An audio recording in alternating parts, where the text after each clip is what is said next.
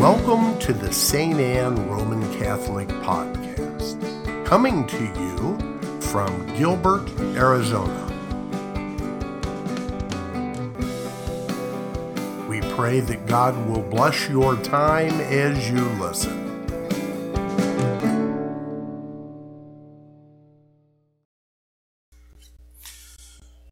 Today we celebrate the Feast of the Holy Family.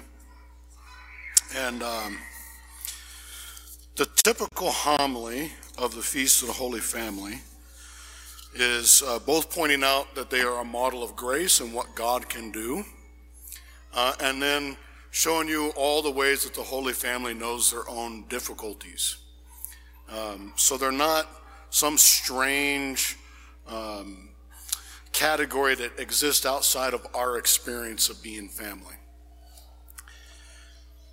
I'd like to give that homily However, um, I'm inundated with questions about the recent Vatican document, Fiducia Supplicans. And although it would be more comfortable for me to duck it, I don't think that I can. I think it's my duty to say something about it. Okay. If you're unaware of the news, and it's been emblazoned all over, uh, the media would have you believe that the Vatican has approved blessings of same sex couples. Uh, the document is actually much larger than that, and the subject matter of the document is on the pastoral meaning of blessings.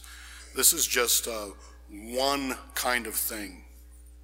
What's the context for this document? In September of 2022, the Belgian bishops approved a text for ritual blessings of same sex couples. And the recent German Synodal Way approved a motion for local dioceses to draft blessing ceremonies for couples not in sacramental marriages. That's the backdrop for it. This was all already in um, disobedience to the response of the Congregation for the Doctrine of Faith, now called the Dicastery, in a February 22nd, 2021 response. The question proposed was Does the church have the power to give the blessing to unions of persons of the same sex? And the reply by the CDF was negative. The church does not have the power.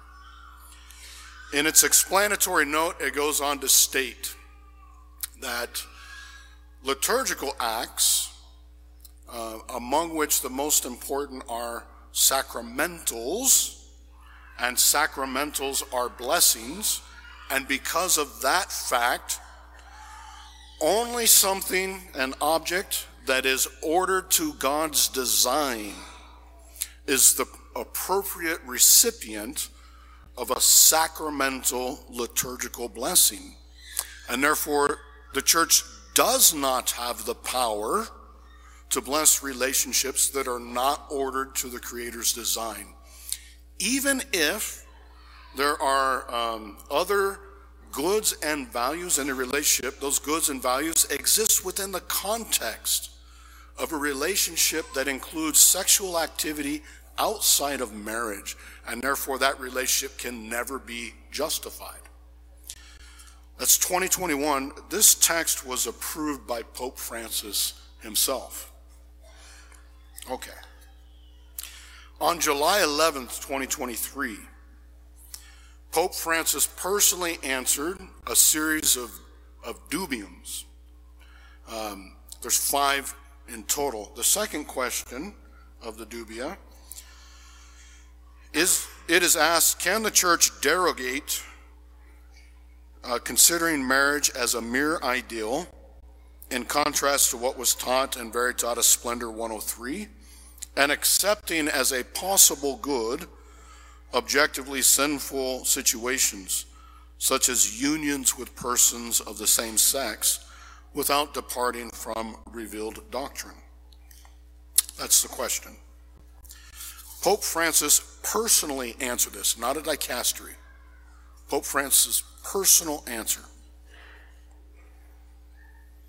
The church has a very clear understanding of marriage.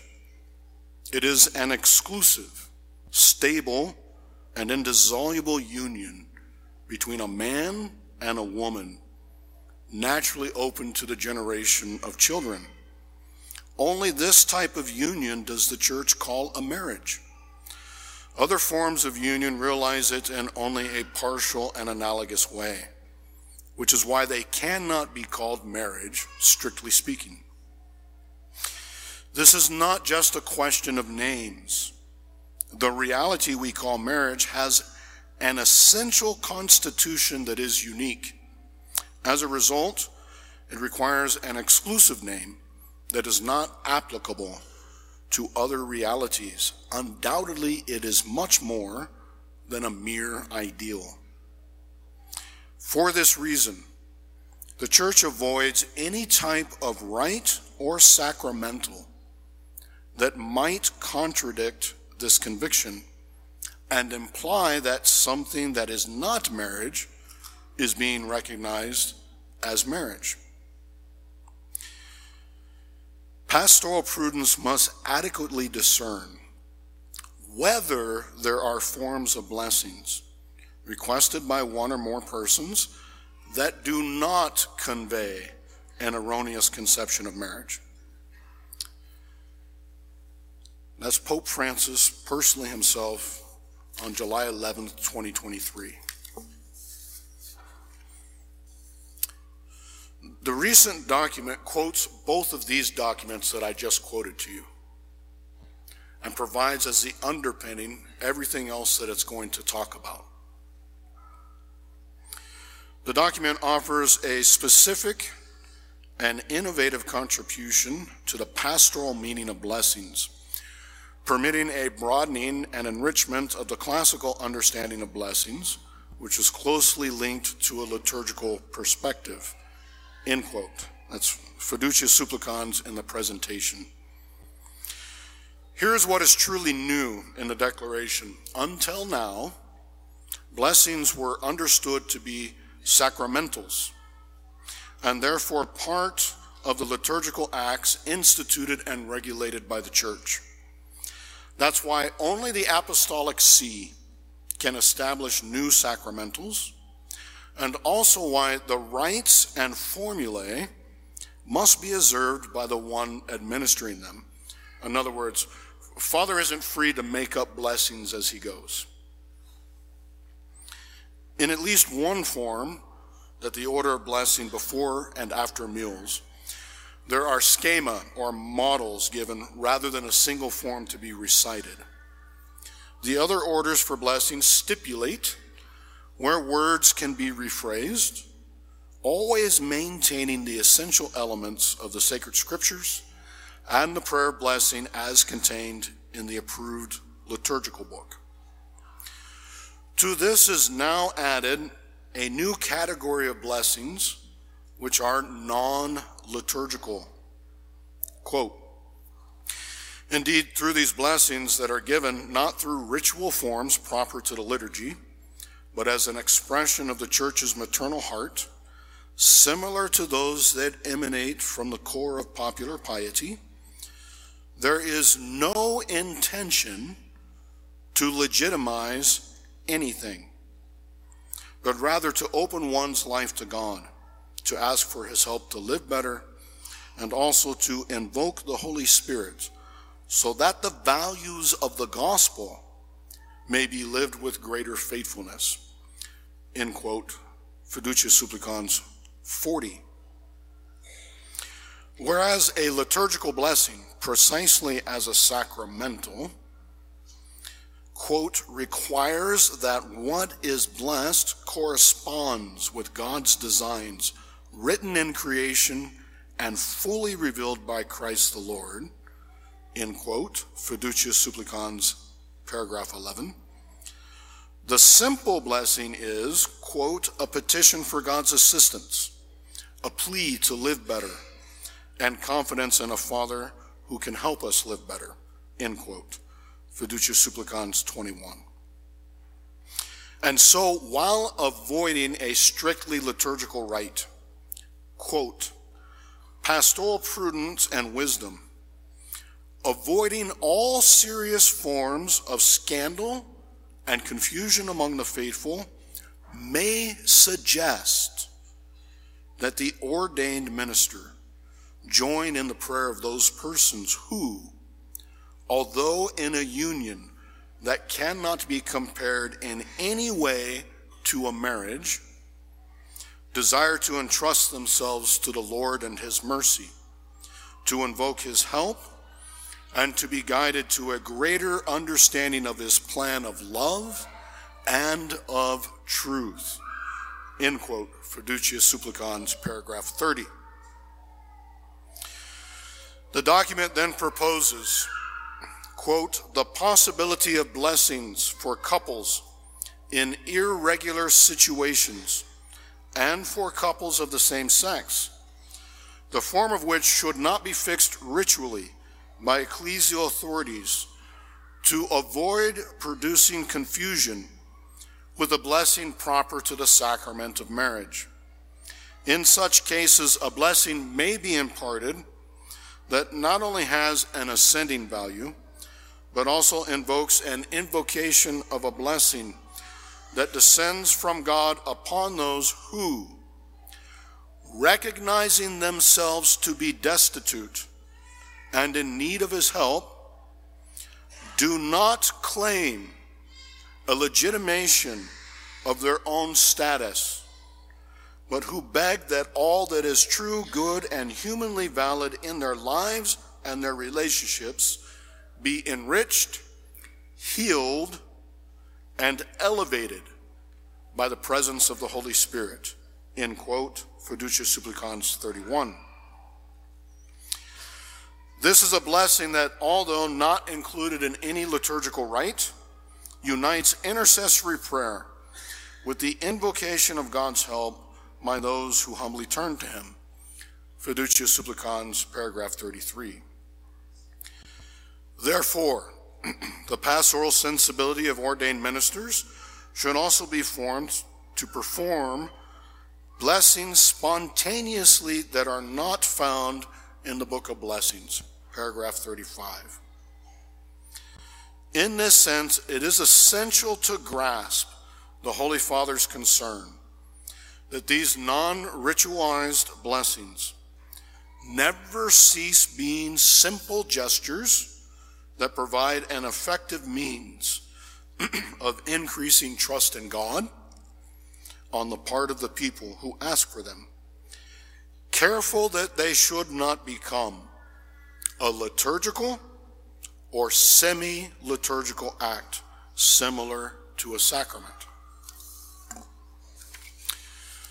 In order to avoid confusion, no one should provide for nor promote a ritual for the blessings of couples in an irregular situation. Rather, in a brief prayer preceding this spontaneous blessing, the ordained minister could ask that the individuals have peace, health, a spirit of patience, dialogue, and mutual assistance, but also God's light and strength to be able to fulfill his will completely. Finally, precisely to avoid and form any form of confusion or scandal, when the prayer of blessing is requested by a couple in an irregular situation, even though it is expressed outside the rites prescribed by the liturgical books, this blessing should never be imparted in concurrence with the ceremonies of a civil union and not even in connection with them. Nor can it be performed with any clothing, gestures, or words that are proper to a wedding. The same applies when the blessing is requested by same sex couple. It's Fiducia Supplicans, paragraph 38 and 39. Okay. Perhaps somewhat rather dry and boring, but quite a bit less salacious than the media headlines. Pope Francis and Fiducia Supplicans reiterate multiple times the church doctrine concerning marriage. The church teaching that marriage is between one man and one woman, naturally open to the generation of children, till death do you part, has not changed. Neither Fiducia Supplicans changes it, nor any of the other documents that came before it. Fiducia Supplicans corrects again the contrary practice that has been arising in Europe. and I really think uh, this is likely the backdrop against which we have to understand this document. Number three, Fiducia Supplicans establishes a category of non liturgical, non ritual, non sacramental blessings. Up until this point, uh, all we knew in canon law were sacramental liturgical blessings. The proposal does not concern those, and no couple in an irregular situation of any kind whether divorced and remarried outside the church, only civilly married, in a polygamous uh, civil marriage, or in a same sex marriage, is the proper recipient of a liturgical sacramental blessing. That still holds true today and in fiducia supplicans as well. Number four, these blessings do not give approval to irregular unions. This is again and again stated in the document itself. And number five, they are regulated carefully. These blessings are to be spontaneous. In other words, it would be contrary to the decision of the document to arrange a public moment of blessing dare I say, to invite the New York Times and a photographer. It would be inappropriate for the church to schedule a time for these kinds of blessings. That is not what the document permits. It would be inappropriate to include this new category of pastoral blessings within the context of any other liturgical rite. The document does not permit this. The couples in irregular unions asking for a blessing are those seeking help in conforming their lives and their relationships to the gospel. That is, those who do not seek a legitimation of their union. These blessings are not liturgical, nor even semi liturgical. They are to avoid clothes, gestures, words that are proper to liturgical rites. Okay. Uh, it is my honest opinion that there's nothing heretical in this document. It defines no new teaching on faith and morals. It changes nothing of the Catholic doctrines that we've always held to be true. It concerns the praxis of blessings. And I might need to remind you that while the sacraments were instituted by Jesus Christ and over which the church has no power over the essentials of the sacraments. Sacramentals are instituted by the church herself. And she, in fact, has the disciplinary power over sacramentals to make new sacramentals, to make changes and adjustments in the way that she gives sacramentals.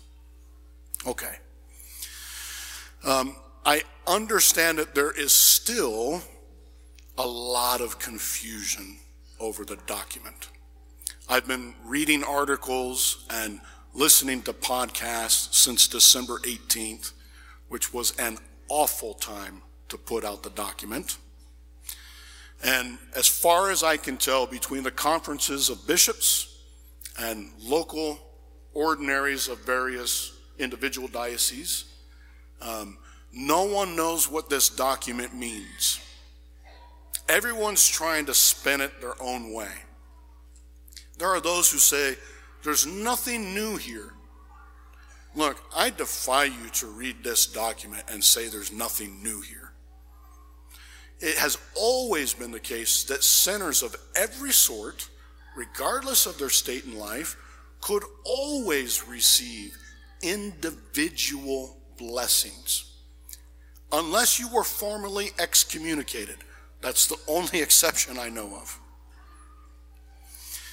This document introduces a way for a blessing which is not a liturgical sacramental for couples in irregular unions. That is new. It also gives a new category of blessings unknown by classical theology, and that also is new. So, at least on just those two points, there's something new here. Otherwise, why issue a 5,000 word document? Hmm? Okay. Then there are those on the other side who is saying, finally, the church at last has changed her teaching on same sex marriages. Uh, while it may not be everything that we want, it's a step in the right direction. They also have not read the document. The document could not more forcefully reiterate several times that this is precisely not what they are doing and not what is permitted. My final point then is this document going to be abused? Without doubt. By the same people who already abuse the teachings of Holy Mother Church. By the same clerics who already disobey the rubrics of Holy Mother Church. There's no doubt that it will be abused. But there's a saying in Latin for that. Abusus non tollit usum.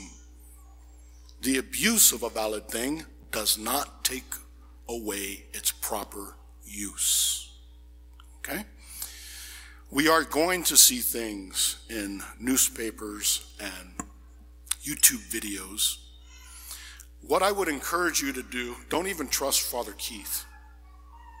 Go back and read Fiducia Supplicans multiple times. Pay very, very close attention to the precise words that are used.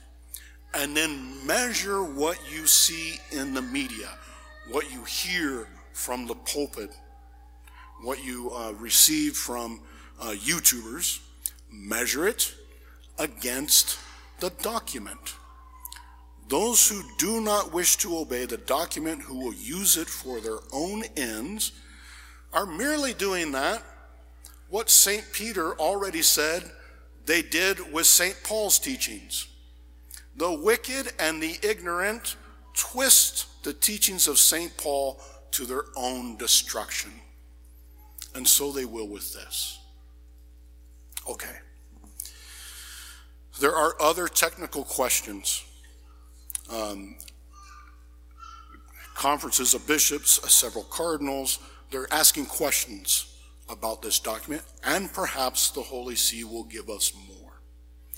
Uh, they're trying to figure out a way to understand this more deeply and to bring it in to complete harmony with everything that we've always believed as Catholics. In the meantime, it's okay if you find yourself in a little bit of distress over the document. Go back to the document, read it again, pray with it. Um, and I would like to invite anyone that has remaining questions or just wants to discuss it. Um, I've co opted uh, Steve Green's Wednesday teaching this Wednesday at 6:30 p.m. I will be here to talk more about blessings and fiducia supplicans and to answer to the best of my ability whatever questions you might have. Okay. I hope this is helpful for at least some of you to understand what's in the document. Um, I'll send you away with this. Uh, whatever my um, questions and confusion might be, it was always with an attempt to read all teachings of the magisterium in harmony with the deposit of faith. Uh, if I can't find make that happen, uh, very often the problem is in my understanding because I believe this to be true. The Catholic Church was founded by Jesus Christ, our Savior. It is His church and no one else's. And the gates of hell shall not prevail against it until He comes in glory. I have absolute faith that that is the case. Um, the church has been through many other times where things were difficult. I think uh, the, the Western Schism, where there was three different claimants to the papacy, and we had saints on both sides who picked different ones to follow as the true pope. This thing will resolve itself. In the meantime, fix your lives and your hearts upon the person of Jesus Christ. Stay close to the Holy Gospels and the participation in the divine mysteries of the sacraments. Amen.